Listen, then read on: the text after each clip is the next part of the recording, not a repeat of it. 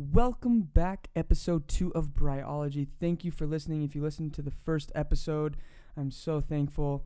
Um, I really do appreciate the listens. They're just going up and up every day. If you haven't subscribed or rated the podcast, even if it's a one star, just give me some feedback so I know what to do better.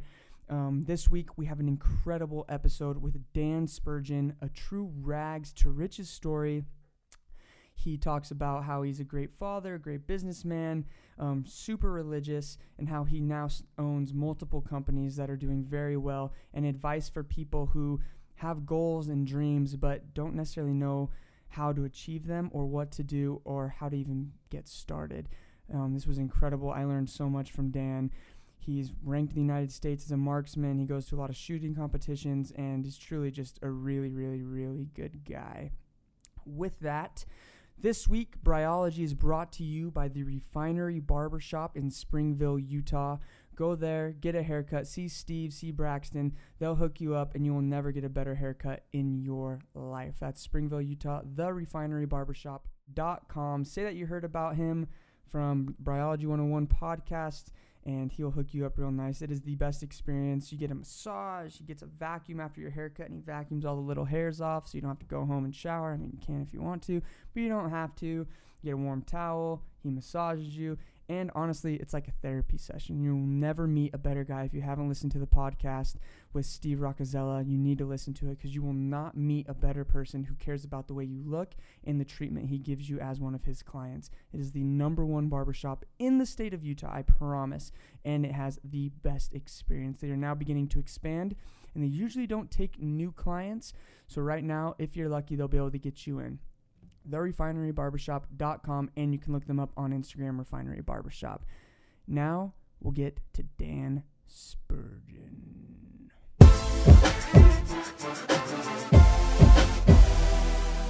Uh, so I own three auto body shops now. Oh, so That's what this is. so my car's coming to you. Yeah. I, he doesn't know that. I got hit yesterday. Oh, you did? Uh-huh. yeah, I didn't tell anybody because I was just so mad yesterday. Yeah. Like just, just on University Parkway, coming down to the freeway to go to work. Oh man, I was so pissed, the little shithead. Was it a girl here? There's a guy. Did you get his insurance info? out? Yeah, I got it all. I got his driver's license. No. he had a State Farm though, and I have State Farm, and so they looked up everything and supposed to be giving me a call, but it like the thing was he hit me, Mhm. And I've been hit and run before, Mhm. and so like I pulled over real quick and I got out and got in front of his car because I was like, you're either he- hitting me. Did it look like he was gonna try to run? It didn't look like he was gonna try to run, but it looked like he was thinking about it. You know what I mean? Like he was like not. He's like, oh, like when I got in front of him, and he pulled over, and like I went and I opened his door for him. He's like, I wasn't gonna play this like talking to me through the window shit. Like I opened his door for him. I was like, let's look at the cars, and he's like, okay. And he's just some dude. He's probably like six foot. He gets out, and he looks at my car, and my bumper's cracked, right? and his car's just like a 2003 piece of shit. And so he uh he's like, looks fine to me. Like I think we can just call it right. And I was like, no, bro. Like go get your insurance. And I already got mine in my hand because I didn't want to go in my car and get my insurance. Then he just like Mhm. dip. So I go and I go into his passenger side and I sit in his passenger side in like the seat. He's like going through it and we take pictures and everything. And he's like, "Did you get it all?" And I was like, "Can I see your license too?" Because he just handed me his insurance cards and he got his license. I took a picture and he's like, "I gotta go to work." And I was like, "All right, dude." So he left and I called the cops and they're like, they, "We can't do a one-sided, Yeah. um, whatever, what's it called, like police report." Police report. Yeah. So like if you want to do a police report, you're gonna have to call him, meet up with him, and we'll be there to like talk it over with you guys. But anyways, um, it Yeah. just sucked. I was Just just talking to the end or the it, side. or it is doesn't matter where. You just want to keep about a fist from your face. Omnidirectional. Yeah. I spent so I started this. You can start recording whenever, and then we can. okay. Um. Well, you can talk too. We don't really care, but uh, Oh, I don't know You're recording right now. Well, we try to like start recording when we're just communicating at the beginning. 'Cause Yeah. This is how the whole thing will be. It'll just be like Yeah. some smooth talking and um. But I started doing this last year. I don't know if you knew that. I don't know if Rick ever told you that I was starting to do a podcast. But I always wanted to do one. I like talking to people, and um, like I told you in the text message, I can pick people's brains better. Yeah. Because everyone asks people to go to lunch, right? It's like, hey, you want to grab lunch so we can talk? And Yeah. everyone's like, oh, man, I don't really have time. But if you're like, hey, you would be on my podcast, people usually are like, oh, yeah, I've never really been on a podcast. I'd be down to do Mhm. that. And so it's been a good way for me to mostly talk to my friends. I got a buddy that was went to Afghanistan and served like I think two full terms out there, and I wanted to know his stories and stuff. And so Cool. started last year, but I had one of those those ghetto like blue circle microphones that I'd put in the middle of the table, and I'd be like, "All right, we're just gonna talk," and it's So you're recording with your I- phone. yeah, yeah, yeah. It was so bad, and it sounded horrible, but it was cool. yeah. And then this year, I like put as my New Year's resolution, like I'm gonna start the podcast again, but I'm like How often you gonna do it? once a week. Nice. Yeah, so I'm gonna try to get some people on here, inspirational people like you that I look up to, that like are man. further ahead in life than me, and um, pick their brains a little bit, hear about their story. But I went and invested in these things, and I was like, oh man, it's a little bit more money than I thought it was gonna be. Are And probably a couple hundred bucks a piece, aren't they? oh, these elbows, man, were like, I mean. I'm not gonna give a number because Haley, my girlfriend, asked, and I and I told her what it was, but I don't need everyone else to know. But it was like a pricey setup, and I was like, "Jeez, Louise, just for this podcast." But it's going pretty good. Good man. Yeah, it's fun. But uh, thanks for being here, cause uh, this is totally late notice. Yeah. My my guest I was supposed to be on this week, she uh she started a company that's like scarves and hats and stuff, and it blew up. So she got invited to New York Fashion Week like on the whim. And so Oh. she's out in New York, and then she'll fly to Paris, and then she'll be on the week after that. Um, just That's doing, cool. yeah, she's like exploding right now. So, Kwai, have you heard of her? Rick says you guys know her, her sister's husband. I forget his name. What's her first name? Oh, I only know her by Kwai. Is that Um, her last name? Yeah, that's her last name. Yeah, Yeah, I think I know her. yeah, yeah, yeah. So she'll be on in like two weeks or so, but um, That's cool, man. she's traveling. Yeah, so I appreciate you being on here just because it was super late notice. than yesterday, Yeah, no worries. Mav was sick, and uh, Yeah, projectile vomiting. everywhere. I'm texting you, and you're like, "Hey, man, tomorrow might be better." So it uh, it's good. It's 11 o'clock at night, so I know you have work tomorrow. Yeah. Get the gym and then work out. Where are you going to the work. gym? Where are you working out? Dude, me and Gardner have been going to the training room. The training room? Where's that? I don't. In AF off Fifth East. Oh, okay. Not Vasa. You're not about it. Above the Vasa life. That was no, I actually go there to work out. I'm not there to like check everybody out and socialize. Yeah, I actually appreciate it when nobody wants to talk to me there, yeah. or and I don't want to talk to anybody else there. I just want to work out. So And Dan Gardner doesn't want to talk to you. He's like, screw you, let's just work out. no, he talks, but it's all good. He bought some. He just got some AirPods for his birthday or Christmas or whatever. So now he talks less, so we work out more. oh, nice. Is it that one gym where there's that trainer guy? What's his name that everyone used to go to? Forget his name. Mike, Yeah, yeah, yeah, yeah. Is that the, the gym? black dude? Uh huh. Yeah, that's the gym. That's the gym. Yeah. Does he give you guys workouts, or do you just choose what you do and you just No, we just do our own thing. you just do your own thing? Yeah. Yeah. Are you, what what do your workouts consist of? You're looking big. Tell me what what Dan Spurgeon does for his for his workouts. Is it bodybuilding? Is it no, dude. Monday, was Wednesday, Friday, and Saturday. Most Saturdays, if I'm in town, uh, Monday, Wednesday, Friday, mainly those, uh, like just weight training stuff. Just kind of your strength? typical Globo Gym type workout. um, and then Tuesday, Thursday, we do uh, kind of like a kind of a CrossFit type workout. okay. You know, we'll do a couple uh, rounds of uh, you know, different like kettlebell exercises and stuff like that. Basically, if it sucks, we're probably doing it. Yeah. just pushing the sleds and. Dude, the prow, yeah, the prowler. Mm-hmm. Uh, we'll push that with a bunch of weight on it and and kettlebells and tire flips and ropes, battle ropes and stuff like that. So Everything. Just trying to stay in shape more than anything, man. Yeah, man, I'm getting old, dude. How old are you now? I'm 36. Well, that's not old. Yeah, mean- I'm feeling old. You got another 40 years of working hard before you can even retire. Yeah, I sure. I hope not. Hoping to retire in 10. yeah, I uh hopefully less than that. I so I I was in this workout slump for like the past well, I guess 2 years just cuz you got to get in that rhythm of working out the same all the time. Yeah, And I started dating Sahaley t- like about 2 years ago. and just the other day, I, I was making eggs with my shirt off, and I was like, "Say, how do I look?" She looks at me, and I like like kind of a subtle flex. I'm like, she's like, "You look all right." I'm like, "All right, what the hell you mean all right?" Yeah. Slap in the face. And uh, she's like, "Babe, I'm just saying, you'll never look as good as you did when we first met." Ooh.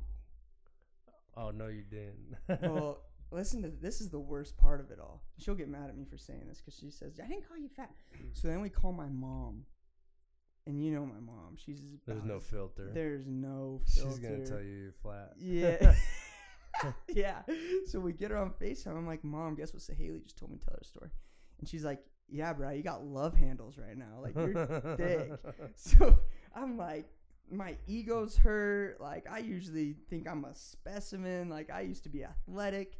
So past two weeks I've been like no sugar, no bread. Good, dude. Yeah, I've been trying to like cut fat. Cause I went in the next day, the very next day, I went into um, Blender Bottle, Yeah. the warehouse. My buddy works there, and we work out there sometimes. Yeah, and Lehi. Su- yeah, super nice gym. It's awesome.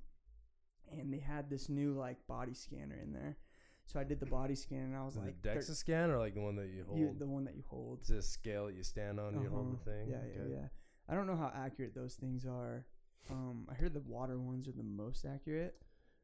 Uh, where you displace water. Yeah. Yeah, I don't remember what that's called. I think they're all accurate within themselves, Mm-hmm. uh, against themselves, but like compare them to other other forms of measuring, I think they all are different. Yeah. If you were to go to a different one, it might give you different results. yeah. But if you keep doing the same one, Then it'll be pretty accurate. it'll be it'll you can see the variance between Mhm. what you do on the same type of measurement. But if you're taking multiple measurements or different types, and then it can be different. Well, I think it. I think it is different when you eat before as well, and like if you drink. Uh, yeah, water. and like I know on the DEXA scan, like if you take a bunch of water, it just sees that as as uh, lean muscle mass. I think. Oh, I okay. think is what it is. Yeah, so you can you can trick those. So if you drink a bunch of water, it just makes you look like you have that much more That much more lean muscle. mass. Yeah. I uh, so I stepped on it that very next day because I was like, I want to see my body fat percentage because like I don't think I've ever been above ten my whole life. I step on like thirteen point nine. About I was so pissed. I was the- so embarrassed because I was telling my friend that took me to Blender Bottle. I was like, dude, I bet I'm like nine. Probably more like six, but I bet I'm like nine. And Ro- you're rocking the dad bod already. yeah, dude. kids. Oh my gosh. I'm like pulling on my love handles.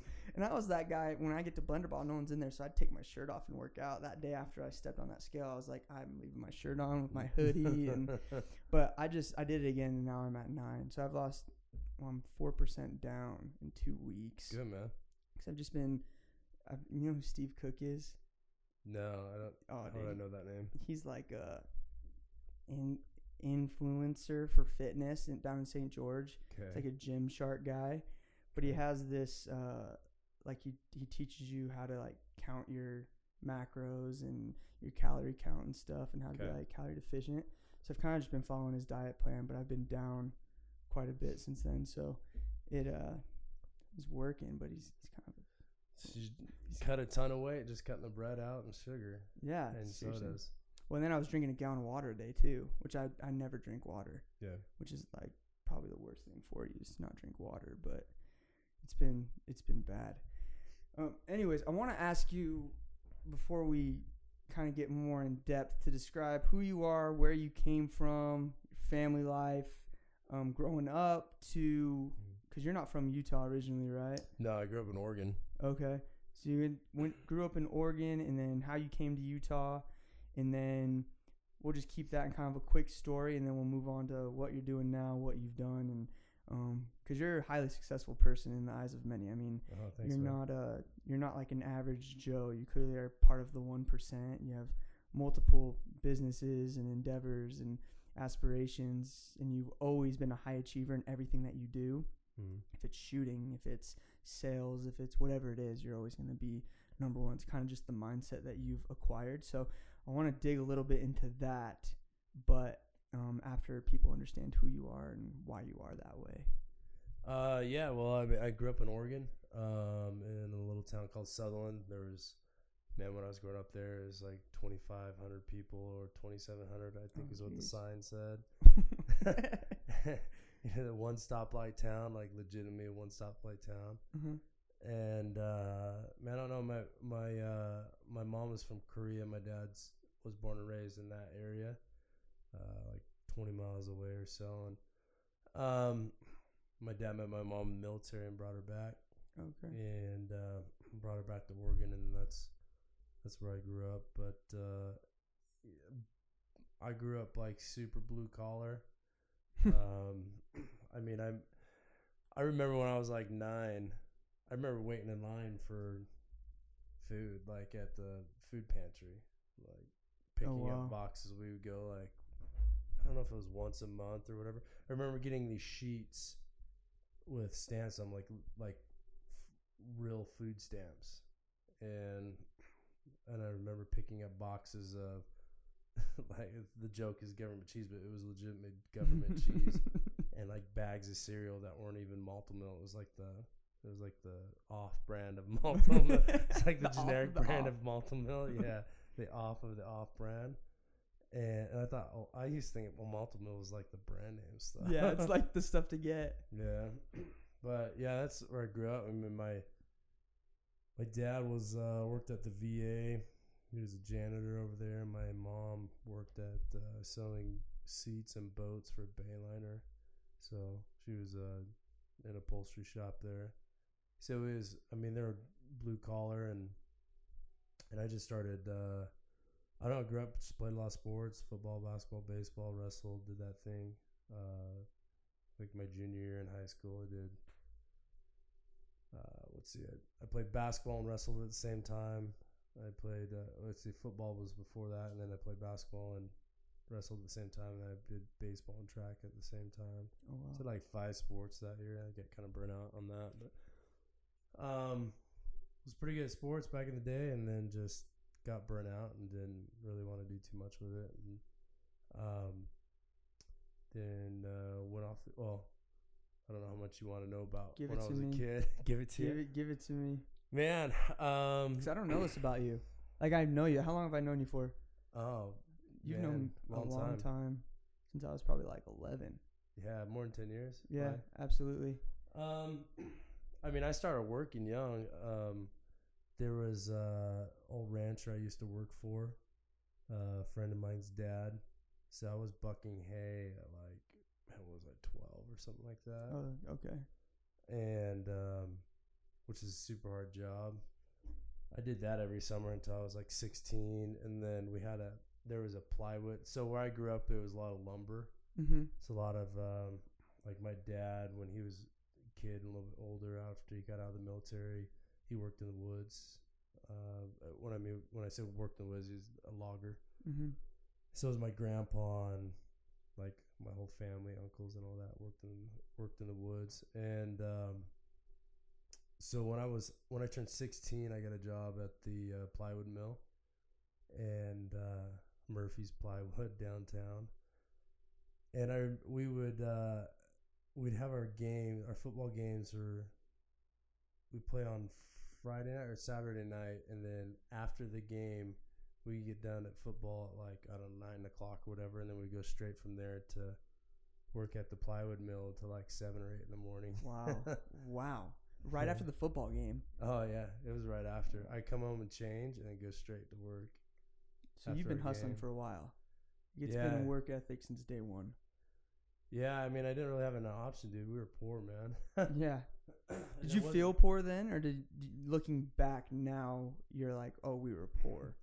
Uh, I didn't feel poor then because all my friends are poor. Okay. Like, in where I grew up, nobody nobody had any money, okay.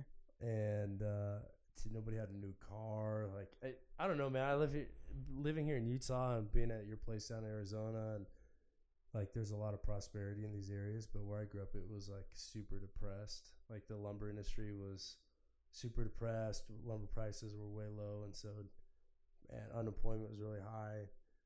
There just wasn't money, so there There's no choice. yeah, it wasn't a choice, and you didn't really know that you're poor. Like either, like I got free lunch and breakfast at school from the time I remembered, Oh wow. and so I would get to school in the morning to Yeah. breakfast because that's where my breakfast came from. Mm-hmm. So it And was styrofoam plates that are just ruining the planet. yeah, and these little things called combo bars that were like a hot pocket is what I ate every morning because it was free. um, but yeah, man, that's how I grew up. And but you don't know any different, right? When you're growing up and all your friends are poor too, and you just, I mean, just we just run around town on our bikes and yeah. Mentality of victim by association because you're just used to it, right? yeah, like there was no, I mean, nobody in my family like went to college or anything like that until my sister. Like all my dad's brothers and sisters, kids, like none of them went to school. Like everybody, I mean, if you made it past like 16 or 17 without getting pregnant or like getting a girl pregnant, like you're you're doing something good with your life, right? You passed. So yeah, my sister was the first one to go to college. Um, she's a year and a half older than me, and then then I went after that. But uh, yeah, I went to year of school in Ricks up in Idaho, BYU, Idaho. Okay. And you graduated from there? No, so I did that. Went on a mission for two years in Boston, Spanish speaking. Came back, transferred out to Hawaii. Because I remember one time, I remember one time going to class in like January or February up in in Rexburg, and the Manwaring Center had like the scrolling marquee with like a the sign with the time and the temperature on it. And I remember walking to class and it said minus 27 degrees. oh, I'm like, are you freaking kidding me? And that, no lie, that day. So I went straight to the library and I got on the freaking internet and and uh, applied for BYU Hawaii. Literally right there that day, applied and then went on a mission, uh, Boston, and came back and then went to school in Hawaii for a year, year and a half actually, and then I transferred to BYU Provo. okay. That's how I ended Back up to the here. cold. Yeah, I had some buddies, like a buddy I grew up with that was out here, and, and a couple other friends I met my freshman year in college. I wanted to meet back up with again, so Okay. so I moved out here. So And then did you graduate from BYU Provo? No, man, I uh, I'm getting to the nitty gritty. I want to know the truth. no, I actually have. Uh, I've got a semester left. I was studying physiology, developmental biology. Um, took the DAT for dental school. Got into uh, school, but um, I, I was uh, I was dating a girl at the time. We got engaged, um, and uh, that didn't work out. And I kind of had my whole life planned mm-hmm. when I was, you know, I was 20, what was I, 22 or whatever. So I thought I knew what was going on. So I had my life planned out. That didn't work out. And uh, so that in April, I went out and started selling summer sales. Is that your first summer? Yep.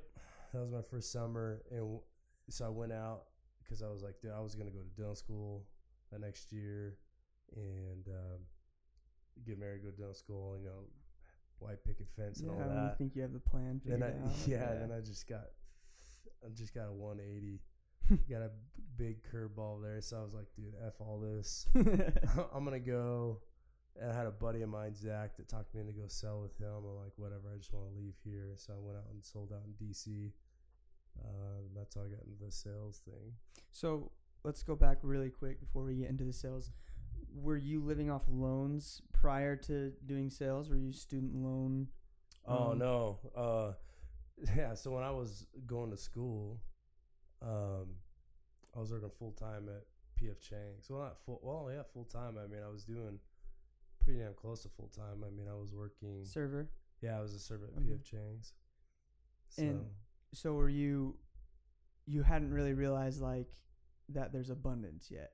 Like you'd moved to Idaho and you've moved to Hawaii and Utah, but you still haven't necessarily realized the abundance of what's out there for you to accomplish. in in terms of like money to make. Yeah, because you come from Oregon and then you go, unless you saw it in Boston. Uh, no, like I don't know. When you're at college, like for me, I lived in a little bubble, right? So I Mhm. didn't see. Um, I was just going to school, Right. And working. So I didn't. I, I was doing what I was told. Like, so, like I say, my family's, you know, blue collar as they get, Right. and I was told I was gonna grow up. I was gonna go to school, do well, go to college, and then become a doctor. That's the the was told. typical plan of what. Yeah, Yeah. because I did well in school, and so that's what I was told to do. So I'm like, okay, that's what I'm doing. So I went to school. I was working. I was gonna go into dentistry. Got in, and then realized when I had all that stuff change, I was like, I don't want to do this. Like, this doesn't. I don't want to do it. Right. It was uh, for other people, it wasn't for you. Yeah, it was. I mean, it's great, but it just wasn't wasn't, wasn't for me. And I really realized that when my last year in college, I spent a couple hundred hours shadowing dentists and spending time with them, and I just I didn't want to do it. Right. I didn't want to. Kind of boring. Same thing every day. Yeah, I mean it. I mean it could change it up, but it's, yeah, it's pretty, pretty much the same Yeah. thing though. Um, but yeah, I just it wasn't for me. It's a Mhm. good job. It's not for not for me. Good career, but wasn't for me.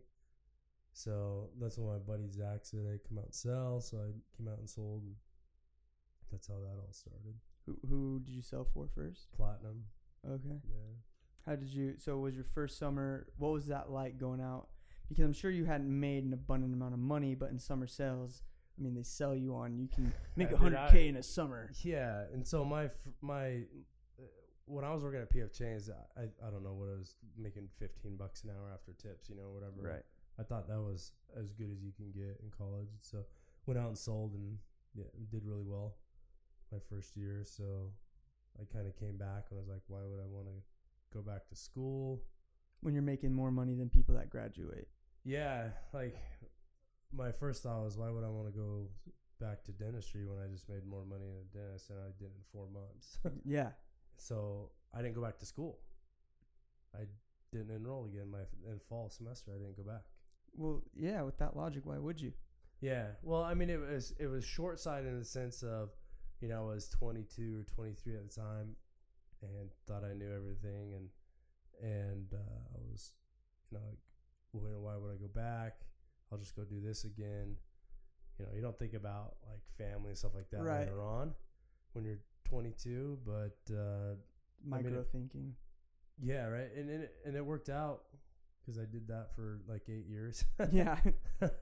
so it worked out. You know, I was able to do a lot of stuff during that time. I was able to travel in the off season during Mhm. the other eight months of the year. Have fun with friends. Hang out with people. Have a good time with friends, and yeah, lots of memories are made. Yeah, with those, a lot of those summer sales guys, they drop out and then they go and have the times of their lives. I mean, Yeah, I- do, so because you never, that was probably the biggest check you've ever received was after summer sales, I imagine. Uh, to that point, yeah, yeah. I mean, the my back end check, I right? didn't make sense to me. The numbers didn't make sense to me on it, but I was able. I mean, in that four months, my back end check was over six figures. So when I it, when I got that, I was I thought I was the richest person in the world. You're no one else is touching this.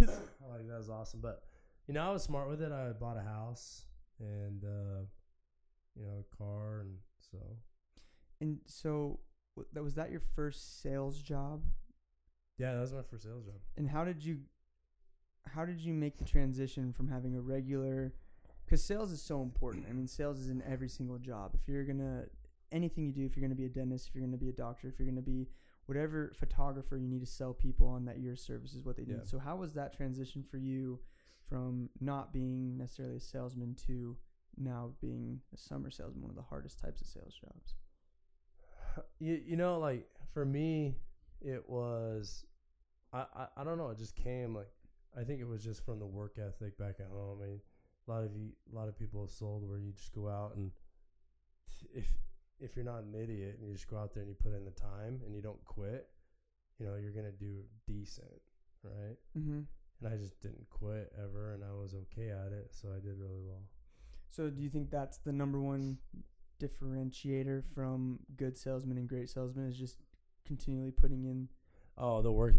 Uh, number one is the work ethic. It doesn't matter how good you are if you're Mhm. not if you're not there. more doors you knock? if you're not knocking the doors, you're not, you can't sell anything. It doesn't matter Right. how good you are, Mm-hmm. right? I, I mean, I've worked with thousands of guys in that industry, and I've been out of the industry for a long time, but um, I've worked with thousands of guys and trained thousands of guys in that industry, and and I've saw I've been around guys that were some of the best salesmen I've ever met in my life that had no work ethic that didn't matter how good they were. I mean, they weren't going to do well. Right. So it's just a combination of working hard and and being good at sales and that combination you can do well. Right. You swing the bat, you're gonna hit the ball eventually, right? And You got to get up to the plate though, man. yeah, If you don't get up to the plate, there's no there's swinging the bat. There's no swinging going on. It gets easier every time you walk up, right? Yep. Every Yeah, single time. So you were in sales. You didn't go back to school, so you're just hanging out, um, traveling a little bit. You met Rick in that time. Yep. Um, Rick's my older brother, for those who don't know. Um, and then when did you start building your team? We'll get through the summer sales thing pretty quick, but I think it's, I think for um maybe not necessarily you, but a lot of people that are in summer sales, like Mark Cuban says, he'd rather have somebody that's done two years of summer sales than who has an MBA Hmm. because he thinks that the work ethic and knowing how to close is something super important. And so I think that could be something that um, tailors us more into the conversation of where you are now Yeah. is that base of summer sales. So when did you start? When did you realize you were good, and then when did you start deciding I'm going to build a team to maximize as much profit as I can right now? Well, after the first month, uh, the front end checks I got were more than I made the whole previous year for working as a server at PF Chang's Mm-hmm. uh, while I was going to school. So at that point, I was like, oh, okay, I might want to take this serious. So, so after uh, I think it was I was there like three weeks or four weeks doing it, and I was like I don't know number two or three in the office at that point, and decided to like take it serious. So downloaded every sales book I could think of, and that's all I did. Grant Cardone getting motivated, and He wasn't around then. oh, he's newer. This is like 2006. Zig Ziglar. Zig Ziglar, Tom Hopkins, Okay, Brian Tracy, Earl all, all Nightingale. those guys. those older ones. Yeah, so I listened to all those, man, multiple times. Read all the books did a lot- and tons of role playing and just took it serious. I think it's like with most things in life, man, if you take it serious and dedicate yourself, you can make something of yourself, you know. You're right. You have to become obsessed and dedicate yourself to it. Yeah. So there there's a big difference between like taking it serious and thinking you're taking it serious. um like when I say I was taking it serious, like literally that's all I did. Like Mhm. I didn't come home, watch TV, movies, like I studied. Mm-hmm. So a lot of people like, say they work hard or they take it serious, like and put in a half hour here or there, an hour here or there. I'm like, no, literally that's all you do. Like I came home from work at ten o'clock. I read or listened to stuff until midnight. Went to sleep. Woke up in the morning. Studied for three, four hours. Went to the gym. Then went to work. Right. So I took it serious. So I don't know. I think that's what I I realized the opportunity that that was there, and then put in the put in the effort, and then it came. Why do you think some people don't take it serious? Just lazy, man. And do, you, do you think it's because of your childhood that you? Yeah, uh, I mean, I, I, the work ethic for me just it it's not a question. I don't know, like, I don't know how to like a wood fired stove that heated our house. We didn't Mhm. have HVAC. We didn't go switch a button and it turned change the temperature of the house. Like, I had to chop like eight, ten cords of wood every winter or every fall. Just So so like, like, it just had to be done, right. or you're gonna freeze your ass off right?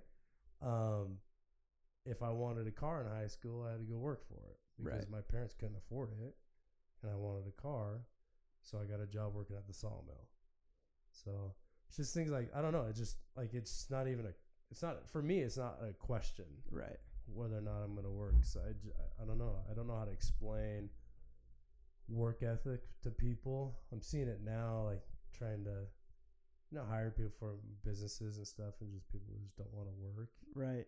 It's it's so difficult trying to find somebody that wants to actually work. Wants to put in the effort. Everybody wants to reap the benefits and the rewards, but they're not willing to put in the work.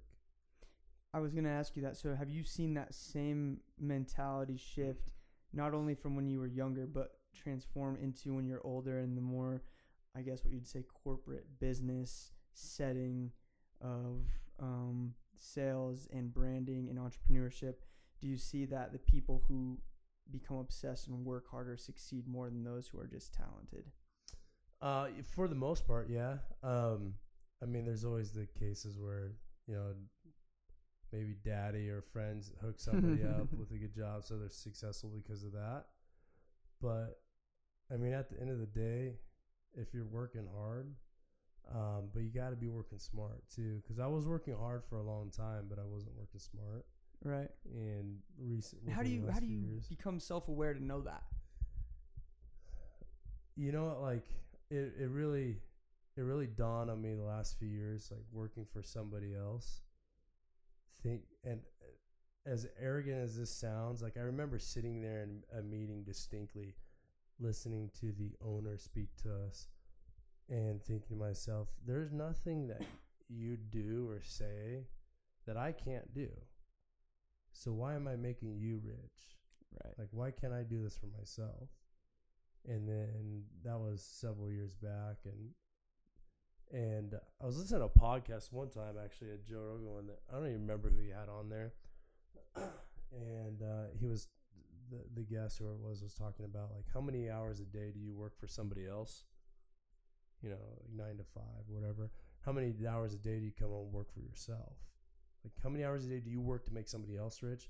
how many hours a day do you work to make yourself rich and that like that really struck a chord with me and then since that time i've been putting i try to put the majority of my well now everything is for me because i don't work for anybody else but um but that transition was you know if i'm working eight hours a day at work i need to be doing at least half that For, for myself. If I'm not, like, how do I expect? Because everybody goes to work nine to five, and like the victim mentality of, you know, why can't I do what they do, or why why are they rich and I'm not, or Right. And it's because you don't put an effort. When's the last like if you're working for somebody else, you're not putting any time into working for yourself Right. to build your own stuff. So there, you have no excuse, Right. right? So So I mean, there was a point where you felt that you could do it, and then how soon after that did you start doing your own thing, uh, or had you already started certain little shops and whatever here and there, so that you were already generating income, and you realized that oh, I need to just put more eggs into my own basket instead of making this rich person. No, I wasn't doing anything for myself at that time before I started. Um, and that that was the kind of the switch and the catalyst to get me to start thinking, like, what what am I gonna do? Mhm. Like, because at the end of the day, me working for somebody else and I was making great money, um, I was able to provide for my family, have a the house, the house that I want, the cars that I want, stuff like that. But I'm like, at the end of the day, like, that's not gonna make me wealthy, right? Right. It'll make somebody else wealthy and it'll pay my bills Mhm. and I just wasn't happy with that. you weren't gonna do it. No, I mean I could either just keep doing that forever and just be complacent or or or do something for myself. So that's when I just kind of started researching and just reading and trying to study as much as I could about yeah, just learning. That that's the biggest thing, man, is just having a desire to learn how to do new things. Um if I, I don't know how to instill that desire in people, but if you're complacent where you're at, there's not really anything that people Yeah. do. I've seen. It's been super interesting. This past year, I've been, um, I guess, trying to figure out life a little bit more for myself, and um, it's been interesting to see how some people are just complacent, being average, which is fine. It's hundred percent okay. Yeah. I mean, happy. But is it for you though? No, which isn't, which isn't, exactly. which isn't for me at all. Yeah. Um, and I don't say that to be like I'm above and beyond, but there's certain people like I can mention his name because he's he says this openly. I have a buddy Camden Crum Mhm. in Arizona who he just likes to serve people. He doesn't Yeah. he doesn't care about money. He doesn't care um, necessarily about wealth. He served the military because he felt like he should, and that was Yeah. his duty. And now he's going to be a firefighter, and that's just what he wants to do, That's awesome. um, which is incredible. And he's one of the best guys I know, and he's extremely happy. As long as he's happy with where he's at, it's the people that aren't happy with that, but they'll complain about it, and tiptoe around, yeah, but they're not willing to do the work and put in the effort to reap the benefits and the rewards that they want that they've been complaining about, right? If you want to live a life of service, that's awesome, man. Honestly, one of my dreams, like get to a point where I have residual income enough to work more and be a firefighter. That'd be cool. that'd be sweet, I think that'd be pretty bad, eh? yeah, but you wouldn't do it without the residual income, Well, I mean, I've got a family to take care of, right? right? So But I mean, what if? I mean, he's gonna have a family too. He Well, wants to get married and have a kid, but it's just it's a different mindset, is what Yeah. I'm saying. So like, y- he wants only to serve and love and he's so happy with Yeah. that and you're like well i want to have this money and this establishment and then i'll go and be a firefighter as Yeah. almost like a hobby or something fun to have right Yeah, I, I think things are different when you're doing it because you want to do it, not because it's a job, right? Right. Um, it would be something that I would do because I wanted to, and I don't know. You just you do things and you treat things differently when you do it because you want to, not because you have to. right well So- and then you're happy and i guess that's really where it comes down to is the people that are happy and the people that aren't I Mhm. think I think you you struck the the nail on the head with the people that complain and they bitch and they moan about their lives, but they're not willing to change it. Yeah. and they don't understand how to change it, and they blame everyone else for the reason they do. They do. They know exactly what it takes to change it. They know exactly what they need to do. Almost everybody knows exactly what they need to do to change. They just don't want to do it. Is that from laziness, It- or are they content blaming other people so they feel satisfied with it's their fault, not mine? honestly, man, showing up is like ninety nine percent of the game. Like, I believe that. like if, if somebody's fat and overweight and they they don't want to go to the gym and work out, guess what? Getting to the gym is ninety nine percent of the battle. Like once you're there, you're there. You know. Might as well. Now there's the people that work. work out harder than you there or whatever, but at least you're there. And if you keep doing that, if you just show up, if you're putting forth that effort to show up, sooner or later, then all of a sudden you start working out harder, and then you feel better, then you feel more motivated, and things just start happening. But dude, if you don't show up, nothing's gonna happen. Right. So I, I think I think most people deep down inside know exactly what they need to do to change their situation. They're just not willing to do it. But do you ever think they get worried that if they start to change, the people around them, their network, will start to think differently of them because they've created this self identity of who they are? They're comfortable, right? And they're Right. comfortable where they're at. And if they weren't, they would do something about it, right? Because people can talk and complain or whatever, but at the end of the day, like, what are your actions, right? Mhm. if you were in a place that was so uncomfortable for you, but you were just like, ah, I don't like this, whatever, I don't like where I'm at, I don't like my girlfriend, my job, whatever it is, you're just complaining. It's just noise, Mhm. right? But if it gets bad and it, it, there's always a point where it gets bad enough where you're willing to do something, right? So I just think it's most people just aren't willing. They know, like most people Right. know what it's going to take to get them out of their situation. They're just not willing to put forth the effort. They'd rather stay comfortable than than break into a Yeah. a new realm of discomfort to become who they want to be. Oh, it's uncomfortable. Uh, believe me, it is uncomfortable to get out of the position that you're in that you don't like to be in, right? For exa- like the gym example, it sucks getting up every morning, going to the gym, working out. What time are you getting up? Uh, well, my my kid wakes up at like five. So usually my wife gets up with him, and I hear him screaming, running around downstairs. So I'm awake and just kind of laying there for a half hour. Um, we get to the gym around seven seven thirty, and uh, work out. But uh, so not super early. I used to get up, work out a lot earlier, but my workout partner can't go any earlier. So Shout out Dan Gardner. Jeez, what's up, man? I wish we could go about an hour earlier, but. Uh, Calling you out, man. Yeah, I mean, at the end of the day, man, people know what they need to do, and they're not in an uncomfortable enough situation where they're gonna make changes, right? But like you said, it sucks. Like the they're comfortable being uncomfortable until it gets to the point where, like, in the position that they're to change what to get them out of that position is going to be even more uncomfortable going to make them more uncomfortable for a time, right? But if you have that long term vision, you can see past that. hmm Do you think so?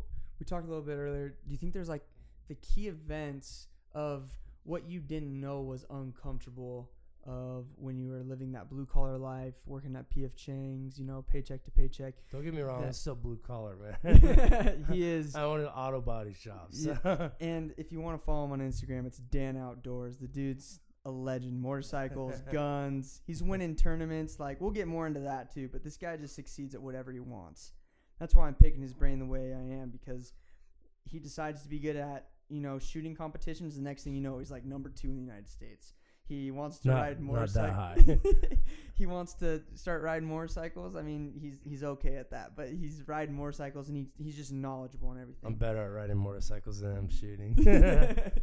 but he's really good at both of them, and uh, so I'm trying to figure out how his mind works and why it's that way. But do you think there's those key moments? Like I know for me, um, there's like some key moments of when I first got home from my mission. My dad cut me off um, completely from, um, you know, the tit to say the Good. least. Good for him. Oh, it's incredible. It was awesome. and I remember I thought I had money. When you don't have money, you think a hundred bucks is money, right? Yeah. I mean, because you just don't know. And I remember I uh, was with my friends. And we were getting food, and I swiped my card, and it got declined. And uh, that would suck. oh, it was the worst. It was the worst. And and you're like, oh yeah, I just traveling and yeah. bank shut it off. Well, my uh, account, I actually only leave like ten dollars in my account, so I don't spend any. Which I do that now. I only leave like a grand in there, but um, I remember it got declined, and I was super embarrassed, and I was just like, I'm actually not hungry. Just take it away, and I played it off. I don't know if any of my friends even know this, and um, I checked my account. And there was zero dollars in there, like zero. I actually think it said like negative two point six eight cents because I had spent a little bit more than I had in there or something. And I text my dad and I was like, "Hey, can you put money on my card?" And he said, and he just texts back like, "Haha, who do you think you are?" And I was Good like, for him. and I was like, "Oh man!" So I was just broke, like broke, broke, broke. Um, and now like, But you learned a lesson, oh, I learned the lesson. and you didn't die. I didn't die. I starved for a few days until I um, could find a way to make a little bit of money moving forward. And uh, but that's like an event. That's something that like I will probably always remember. And I have a few more like that. That when um, even if my bank account gets a little bit low, or if even when I'm working out at the gym, it's something that'll come to my mind where I'm like, I don't want to ever feel like I have no leverage, like I'm not reaching my full potential. Like that's my biggest fear Yeah. is not reaching my full potential. So do you think there's there's aspects to you in the way that your mind works from maybe your past or what you've been through that have that you think about or that come to pass that like I will not be that Dan Spurgeon again. I'm going to continually progress forward because that's how they are for me. Um, like I was, I, I guess for me, like I was poor before, and I'm not afraid to go back there. so I'll take some chances, and uh, but I'll take educated chances, right? right. So calculated chances, calculated risks. Um, but in terms of, are like you talking about like a specific instance? Well, no, I'm I'm more talking about you're not afraid to go broke again, but you know what it was like being there, and you're you're not. It's something that you're trying to prevent. Like it's Hon- a, honestly, looking back at it, man, like it was almost more comfortable because I had way less responsibilities, hmm and like I leave the house at like seven. I usually get back around seven or later, hmm and hang out with my kids. They goes to bed, and my wife, and like as soon as they go to bed, like eight eight thirty, like I'm working till midnight on my stuff. And are you working on for- are you working on one specific business, or are you working on developing others, or does it just depend on the night? yeah. yes. Yes. Yeah. All of the above. Yeah, I don't, I don't know. It's uh, it's not an addiction of or like, I don't have a desire to be like this multi-millionaire or anything like that. I, I want my family to be comfortable. Mm-hmm. I mean, at the end of the day, the most important thing in the world is your family and Right. spending time with your family and and your relationship with them. But in order to facilitate that, money is a facilitator, right? So, um, I want to be able to provide them with what they need and what they want, and um, and for me personally, um, working for somebody else, making somebody else rich from my efforts was not fulfilling for me. Mm-hmm. And once I started doing my own thing, it was it was a lot more fulfilling, even though I was making less money in the beginning than working for somebody else. And now there's no way I could ever work for somebody else ever again. There's no way. Right. Biggest lie is that working for yourself gives you more freedom, but really you're just working harder. You're I'm definitely working longer, man. yeah. But I mean, I, who knows? Hopefully, in a few years, that won't be that way. So Well, I'm sure people, if they're if they're still listening to us jabber, we usually get a thousand listens, so people are still listening. What is this thing? We keep talking about you're doing your own thing. So where were you? You did summer sales, and then did you go to Nudge right after that, or what was kind of the gentle progression to now starting your own thing? What was the first thing that you jumped on, and kind of now what are you doing? Uh, you know, I worked for uh, a couple different random companies for a few different months, and then I started working at this Creative Wealth selling. Uh, oh no, sorry, I was doing loans at low VA rates with some buddies over there for like a year, year and a half. Didn't like that place, and then uh, uh, that's when I started working at Creative Wealth where I was at, and you know that was actually kind of it. Basically, it was teaching people how to buy and sell real estate and then I was selling real estate to them and seeing people in their situations, you know, 50, 60, 70 year old people that I would sit down with that were trying to buy rental properties to help pad their retirement. And I'm looking at their retirement account and they've got $150,000 in there. Mm-hmm. And I'm thinking to myself, how the hell are you going to retire?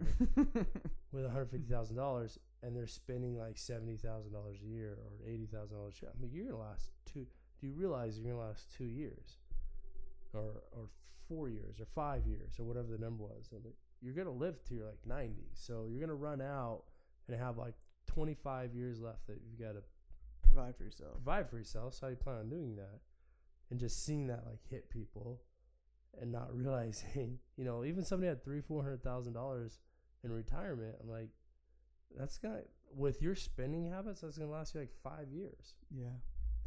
And after a while, I was re- realizing that that also applies to me. Mm-hmm.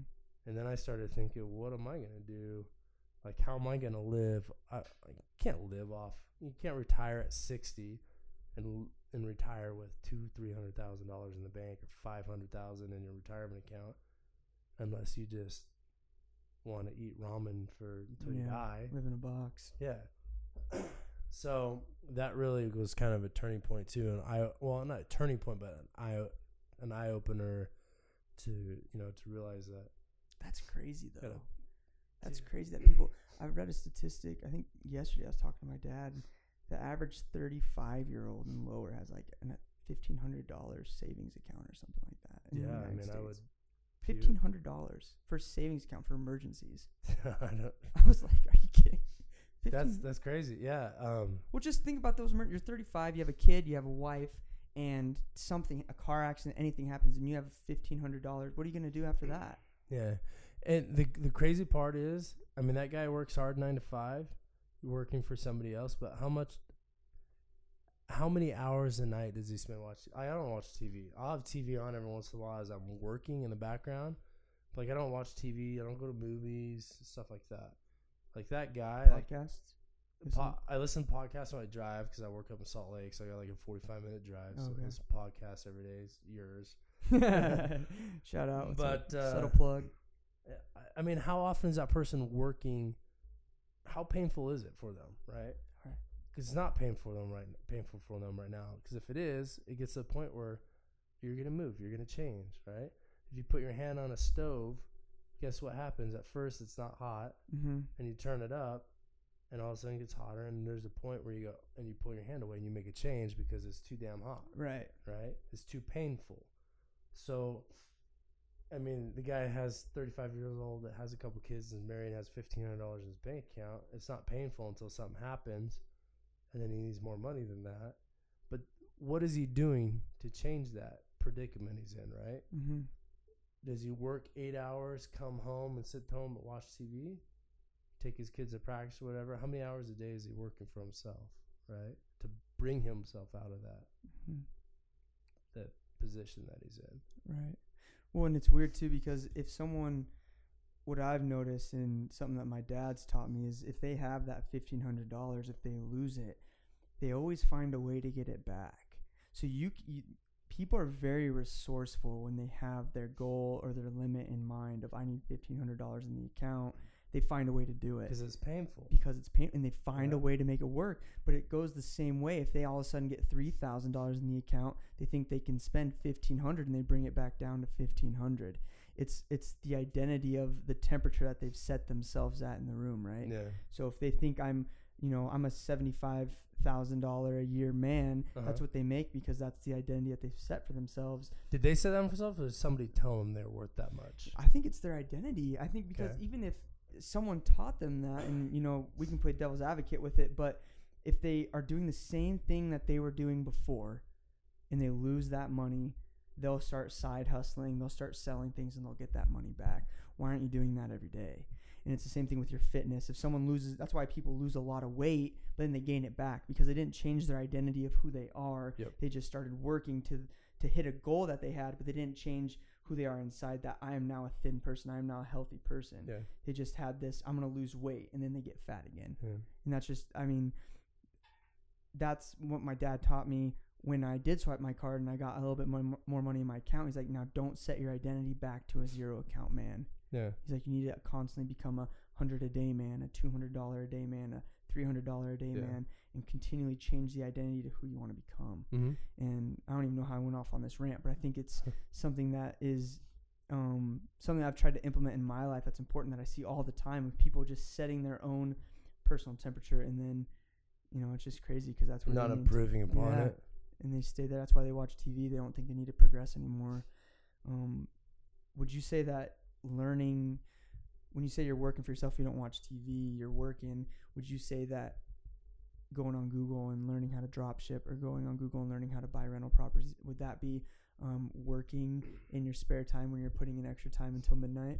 Oh, 100%. Like, The educational part of it? Dude, I, I can understand somebody argue somebody's argument, you know, 30, 40 years ago, like, hey, I'm poor.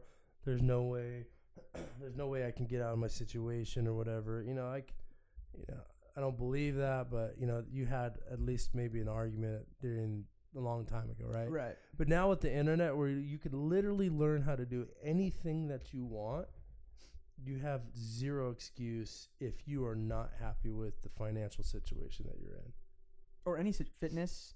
Or fit, yeah, or- anything yeah, for that matter. education. Like you're not doing well in school. You're You can not. literally find the answer to anything you want. How do I make money on the internet? You know, and all of a sudden, five million things come up, and then you just start reading, and then you just start doing. Because if you have all that knowledge in the world, but if you don't do anything about it, guess what? Nothing's gonna happen. Right. So you start reading, you start doing, but you have to. It has to be painful for enough for you to go, okay, I want to do something about this. So what am I going to do? I'm going to start reading and researching, and then once I find something, then I'm going to act on it. hmm And that goes back to what you were saying earlier, just stepping up to the plate. Yeah, Like, and then you got to swing. You, you just Yep. you got you, you have to swing. yeah. Researching and trying to learn is stepping up to the plate, and then once you find something you think might have a chance, you got to take a swing at it, man. I don't think it's ever been easier than right now. Um, In terms of what? in terms of one education, Mhm. learning things. I don't think it's ever been easier based on the internet, and I also don't think it's um, ever been easier with the resources of one motivation that you can get from the internet mm-hmm. and being able to if it's for example alec he's he's growing a photography business right now i don't think it's been ever easier for a photographer to grow their business maybe not in utah because everyone and their mom's a photographer but i don't think it's ever been easier because you can go and you can figure out i mean your your You can learn everything. you can learn everything and your customer base is on the it's worldwide Yeah. now it's not just if you're from phoenix it's not just you know the people Yeah. in phoenix you can take pictures for it's you know if people like your pictures in florida they'll be willing to fly you to florida Yep. and i think the the bandwidth of the environment of which we live right now has never made anything easier from fitness like i was saying i got that diet for free on youtube Yeah, like it's all just right there and it's all just it's incredible but that's because you showed up, and you were there, and you were looking. I'm still a skinny little, you know, but but uh, yeah, exactly because you got to just show up and do the work, and I don't think a lot of people understand that. Um, but going back to those people that you were selling that didn't have, you know, um, large savings accounts and you're selling them. Uh-huh. And you realized that was something important for you. Where did you move on from there? Is that the last job you had? Was with them? Yeah, I worked there for a few years, Okay. and then uh, then I went to a brokerage firm. Um, I thought I'd do the white collar thing for a little bit. Got my How'd that work? Series three, seven, and Series three, seven, sixty six licenses um, to do options trading and be a financial advisor and all that. Um, well, I'm not doing it now, so that has answered your question. Um, it wasn't for me. I didn't like the industry, and and uh, but that's where I really made the final decision. Like, dude, I'm not working for somebody else anymore. This is this isn't who I am. So. And then what was the first jump? What was the because you you started a if I'm correct, you were starting businesses while you were still there before you jumped off, right? Yeah, so I'm not. I wasn't.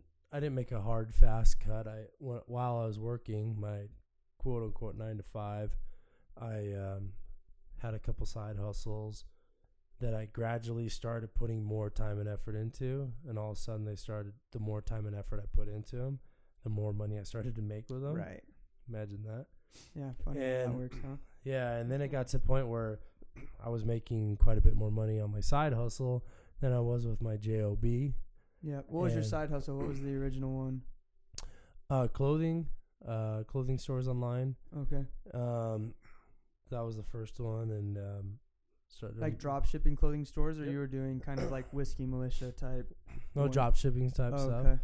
and uh, which literally anybody can do, um, with no money, and um, and started making more money than my job. So I was like, dude, I'm I'm done. Like I don't want to work for somebody else, and started a few other side hustles as I was doing that, and realizing that that I don't I don't need to be working for somebody else. Which And- is which is fine, right? If you're having a, a job, it's almost smarter to start off with a side hustle before you cut the throat completely. Yeah, yeah. I mean, um, I would do it that way. That's how I did it. I wouldn't recommend, you know, just jumping in, but uh, I mean, you certainly can uh, if you trust yourself enough to work hard enough to uh, make it happen. Mm-hmm. You know, as a fallback plan. But everybody, everybody's got that comfort level the risk that they're willing to take. I was willing to take that risk, but at the time, um, I just didn't because it was it was working out the way, and I wanted the way that I wanted to scale it up. I wanted to do it gradually because I still felt like I was lear- learning it, the the process and whatnot. But um, um, yeah, I mean, it just worked out for me the way that it was. And then um, But you learned all of that stuff because that's different than any of the other jobs you've had. You are in, you know, loan processing. You're a financial advisor. You're in summer sales, and now you're going to internet marketing and drop shipping. I didn't know a damn thing about internet marketing. I mean, I didn't know, I didn't know anything, and it, I went from not knowing anything to like three, four, uh, probably three months later, spending a couple thousand dollars a day on advertisements that Mhm. I'm running. So, um, He's not losing that. It's like he's getting a return on that investment of the advertising. yeah, I'm not. No, no, not I'm not. just dropping thousand not dollars just on making. like courses. He's- No, no, no. I'm not just making donations. No, I'm spending uh, a couple thousand dollars a day on advertising, Facebook? which brings me Facebook, Instagram, a few other places. Um, that brings me a significant return. So okay. yeah, Mostly social media though. uh, not all. Yeah, majority is social media. Yeah, Have you done influencer marketing as well? done everything. Yeah. And what do you think is the best, as of right now, has been the best, most profitable um, form of advertising? More branding um, and tailoring to the brand because brand's super important when it comes D- to that online. Depending on the business that we're talking about here, because I've got several that I'm running online, but uh, influencer marketing is huge right now, which blows my mind. I mean, to me, like I don't give a, I don't give a damn what somebody else is wearing or doing or eating or whatever. Like to me, it doesn't matter. You're kind of an influencer though. but dude, but it's probably because I don't. do you have on Instagram?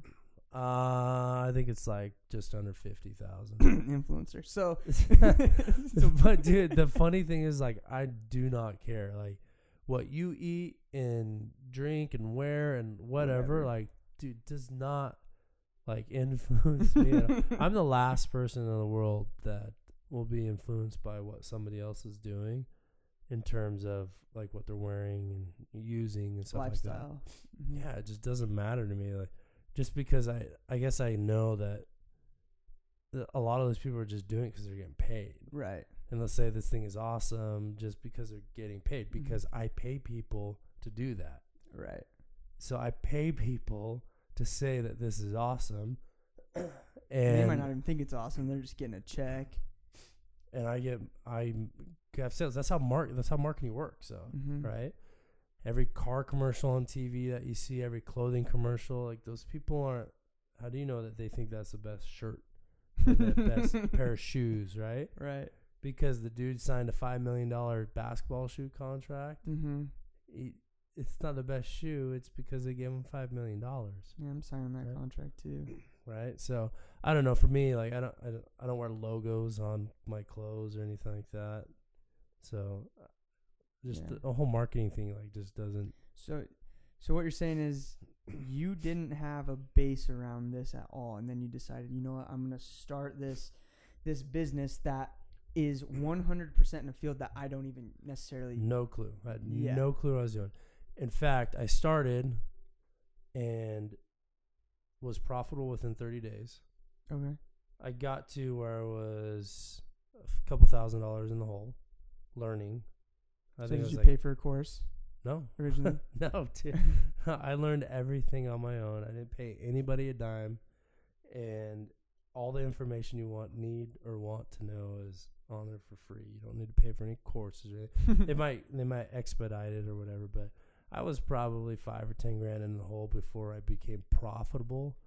Um, I was making money at that time, but not not profitable. But I Mhm. was out of the I was into the black by the time I spent Within 30 days. yeah, within 30 days. And then it just has gone gangbusters since then. So Mhm. gone up quite pretty fast. And where was that ten thousand dollars just on the advertising and the website domain? Yep. I mean the website and domain everything is cheap. I mean you're paying 35 bucks a So month. advertising. It was all advertising. Yeah. hmm How important do you think that for certain for the clothing businesses at least I know um kind of brand trust through Instagram and Facebook and kind of having uh, a name is pretty is pretty important Mhm. as of today, right? It, it is and it isn't. Um, I mean, for long term, it is brand awareness and brand trust and all that is is huge. Um, the initial sale is, especially on social media, when they click to buy. Um, for women between the ages of 20 and 35, it's an impulse buy. Mm. Oh my gosh, that's so cute! I'm buying it now. Click buy. Like doesn't matter. My Amazon's so successful right Yeah, it doesn't matter what brand, none of the stuff. For a small percentage of the people, they'll say, "Does anybody trust this brand?" Blah blah. blah. Like, but they end up buying it. Anyways. Well, then I must be a small percentage because I saw this just the other day. I was on Instagram, a jacket came up, and I was like, "That's a pretty cool jacket." And I clicked it, and it took me to the web page, but I was like, "No," I unclicked that, and you know how the Instagram thing goes down. And I clicked on their website, and they Uh-huh. they followed like six thousand people and had three followers. And I was like, "Ah, scam. Might as well go to PacSun and get a jacket," you know. yeah. And so, maybe am I a different person then than most when it comes Uh, to most that? people don't look that deep into it. Okay, Yeah, most people see something they so like, weird. they'll look at the cost, and then they'll buy it. Okay. If if the if it's what they want and the price is where they're okay with paying, it doesn't matter. dude. so you, you have you have three online. How many online businesses do you have right now? we had a couple. I mean, we're just launching right now the CBD stuff.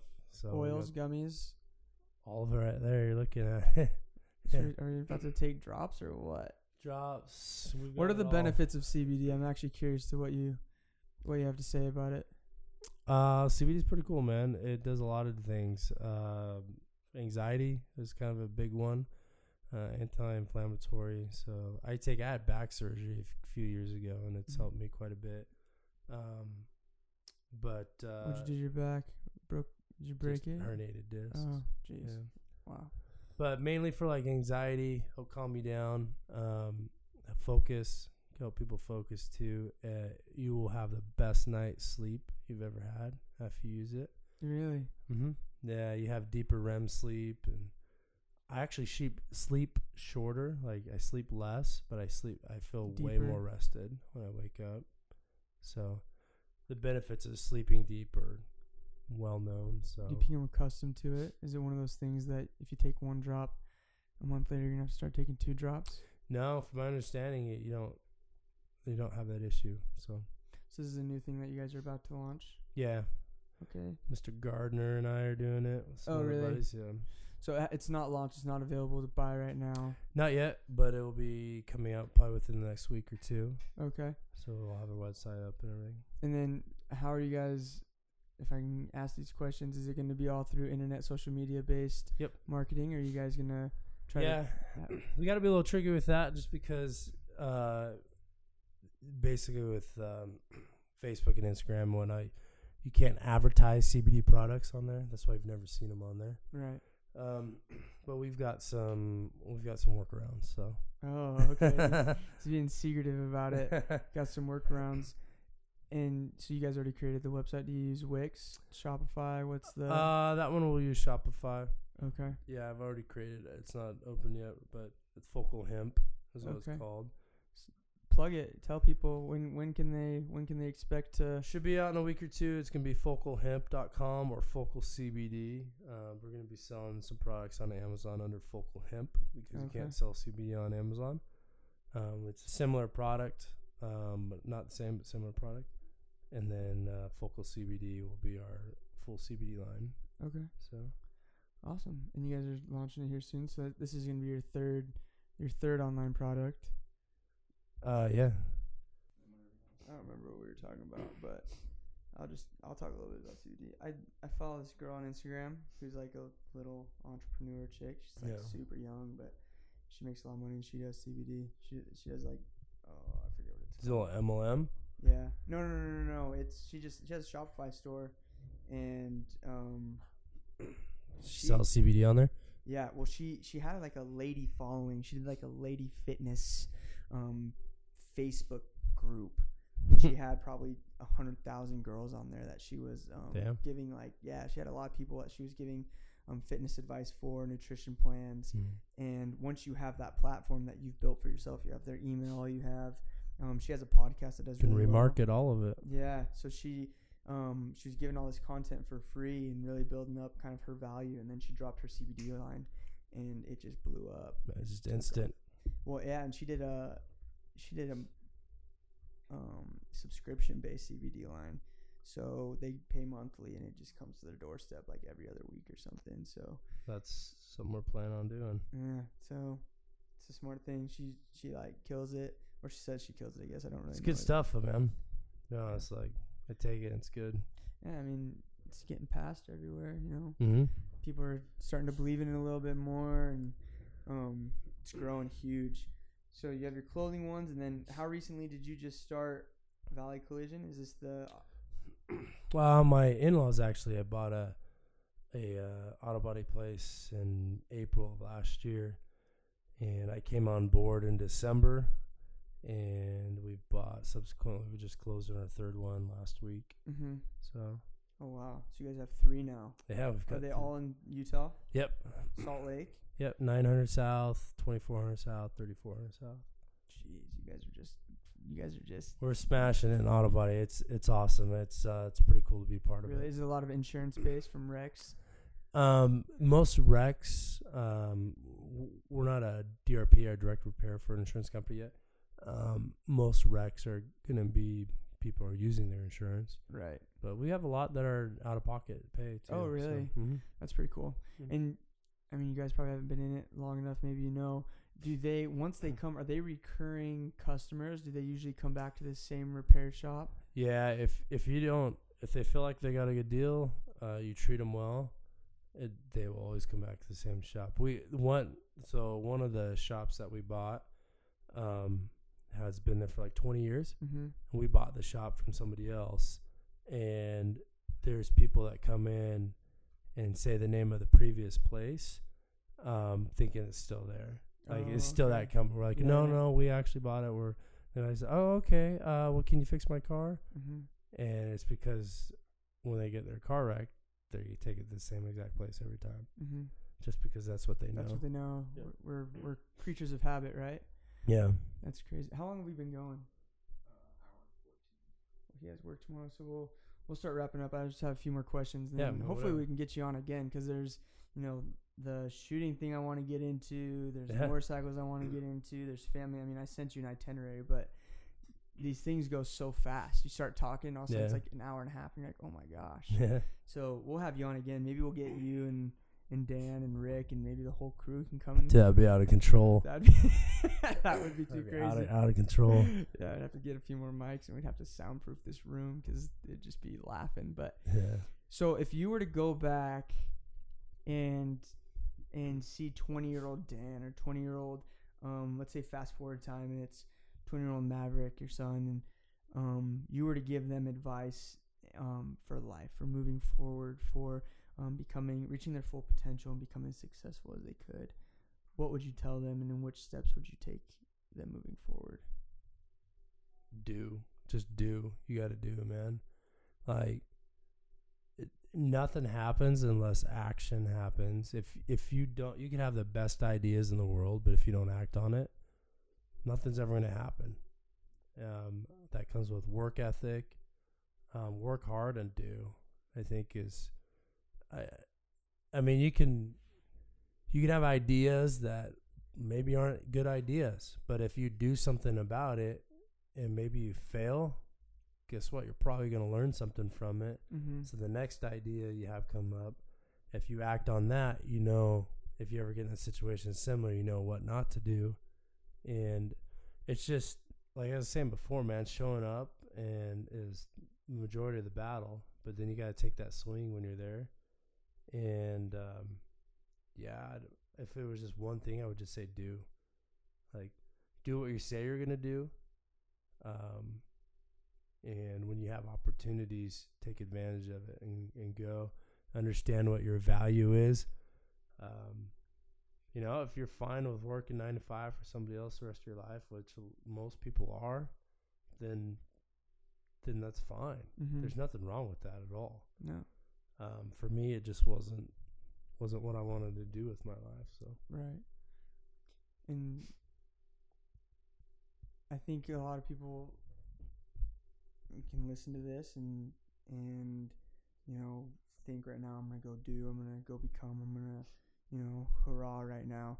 How do, how would you encourage people to maintain that mentality? Do you set goals? Are you a goal setter? Are you like a, a habitual person do you have kind of a morning ritual what do you do that continually maintains that mindset of i need to do i can't just say right now Yeah, I mean, I, I have a routine. I mean, every morning I wake up, I do the same things, and then I and I go to the gym, and then I go to work. Um, routines are good or bad, right? If you get, get in a good routine or you get in a bad routine. If you're in a bad routine of waking up late, sleeping in, you're not going to the gym, you're not doing these things, then it's just a routine. mm-hmm. Um, but uh, try to establish good routines. Um, I I think at the biggest thing on in, in terms of maintaining what what you were talking about, like maintaining staying on track. I th- I think is is being able to look at yourself and say and and taking you know real honest inventory of yourself Mm-hmm. like say hey what am i doing or what am i not doing and not lying to yourself if you lie to yourself then all bets are off like it doesn't matter mm-hmm. you know but being able to look at yourself and say hey i'm doing this really good in this but i'm i'm like slacking on this and i need to do this better if you can't take an honest look and an honest inventory of what you're personally doing Mm-hmm. deep down inside then that i think that needs to change before anything else. Because you can't establish a routine or you can't establish these good habits over time. Mm-hmm. and then you get let's say three four five weeks down the road. Let's say use the example of going to the gym every morning. Let's say for you set a goal for go to the gym for every day for six months and then three weeks down the road you're not going anymore but then you can lay in bed and wake up after you slept in and justify it right Mm-hmm. you're not taking an honest inventory going okay no i made this goal and this is what i'm going to do right it doesn't matter what's coming into the way aside from somebody dying or like I have an amputation of my leg or whatever, like you're just not gonna let things stop you, Mm-hmm. right? And unless you can take that that just that self introspection, that that inventory of yourself every day, it's not gonna it's not gonna go well. It's crazy. People usually only do that self inventory on December 31st, January 1st, right? Once a year, people will look back at their year and then plan the next year, and that's the last time they So do, I it. do it all day, every day. Really? all day, every day. What am I doing? Okay, so how could I do this better? What could I do better on this? Or am I doing this right? No, just constantly gotta keep asking yourself to keep yourself on track. Because if you, yeah, You have a high volume of self awareness, though. Like, do you know that? Like, you're you're very more self aware than the Mhm. average person, because you know, for someone to have the discipline to even do that is incredibly. it's just train though. Like you have to constantly train yourself. That's why I think I've been able to learn so many different, you know, hobbies and and businesses and whatnot. I don't. I didn't. Dude, a few months ago, I didn't know a damn thing about auto body. I know quite a bit about it now. right. Quite a bit.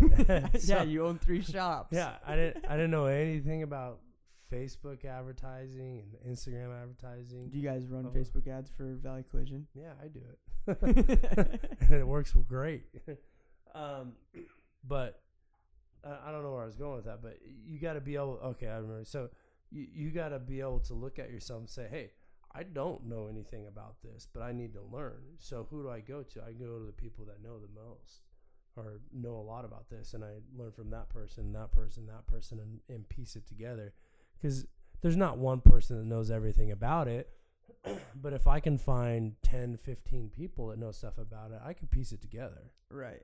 And that's that's what I did with like, internet marketing, for example. I found, I mean, there's a million people online that think they're the Best. genius and the god at internet advertising, and everybody has a little different way of doing it. So I've studied all of them and and put together my own little recipe Mm-hmm. right? But if you can't look at yourself and say, "Hey, no, I, I, I suck at this. Like, I don't know a damn thing about it, but I need to learn because if I learn this, it's going to help facilitate X, Y, and Z." Mm-hmm. So put forth the effort. But if you can't look at yourself like, "Yeah, no, I don't need to learn that," or you know, I'm not good at that. If you can't say that to yourself, then you know you're just crippling yourself, really. Wow, this has been this has been pretty good. What do you think? Last question: When are we going shooting? I'm, I want to go. Whatever I you want, you the other day. I want to go. When it's not snowing, there's not Jeez, I know. snow and mud outside. I'm about to go to the indoor range right across the street that you guys oh, have. Oh, it's depressing. Oh, is it? It's No, I just hate indoor ranges. Oh well, sorry, I'm not a badass like you. No, no. It's just not as fun as shooting steel outside. right. Yeah. Well, you just had a competition this last weekend, didn't you? Last weekend, yeah, How'd you do? got tied for six on that one. How many people were in it? 120. So you got six out of 120, and you say you're not that good. I didn't say I was second in the nation. I wish I All was. right, he's not second in the nation yet. He's learning still. It's a it's a hobby. Um, I don't practice at all, like ever. Mm-hmm. and uh, I know if I practice, I can move up. But right now, it's the whole cost benefit ratio. So it's other priorities in life are taking it, taking priorities to that. So I'm I'm fine with where I'm at. Um, not being complacent. I just have other priorities, but uh, there'll be a day when I can put more time into it and hopefully move up even even When you're higher. a firefighter and you have that residual income, that would be pretty cool. yeah, that'd be sweet. I'm down. I uh, yeah, I wanted this one to be focused more on kind of your mindset. I wanted to pick your brain of like how you think Mhm. and um, why you're number one in every sales position you've had, why you were able to um, achieve things. A little bit more business minded, but I want to have you back on to talk about um, about the guns, about the motorcycles, about your family, about your Mm. your political views a little bit more about why Ford trucks only and, no, and no, why no, you no. don't and why you don't shop at certain stores and some of those phone conversations I know we get into. so I uh, I want to have you back on Okay. when we have a little bit more time. It's no almost problem. midnight now, and um, you gotta wake up early, meet Dan to work out, and I gotta catch a flight tomorrow to Arizona. But seriously, this has been awesome. Thank you so Cool. much for No problem, last man. second. You want to give any more shameless plugs of um, products or businesses that you want people to look into, whatever you want, you can throw it in here. I know the guy from the barbershop got like six new clients last week from the podcast. So whatever you want. If you need free. auto body work, come check us out, Valley Collision. You'll get a good job uh, done for you at a competitive price. All right, that was biology. We're out.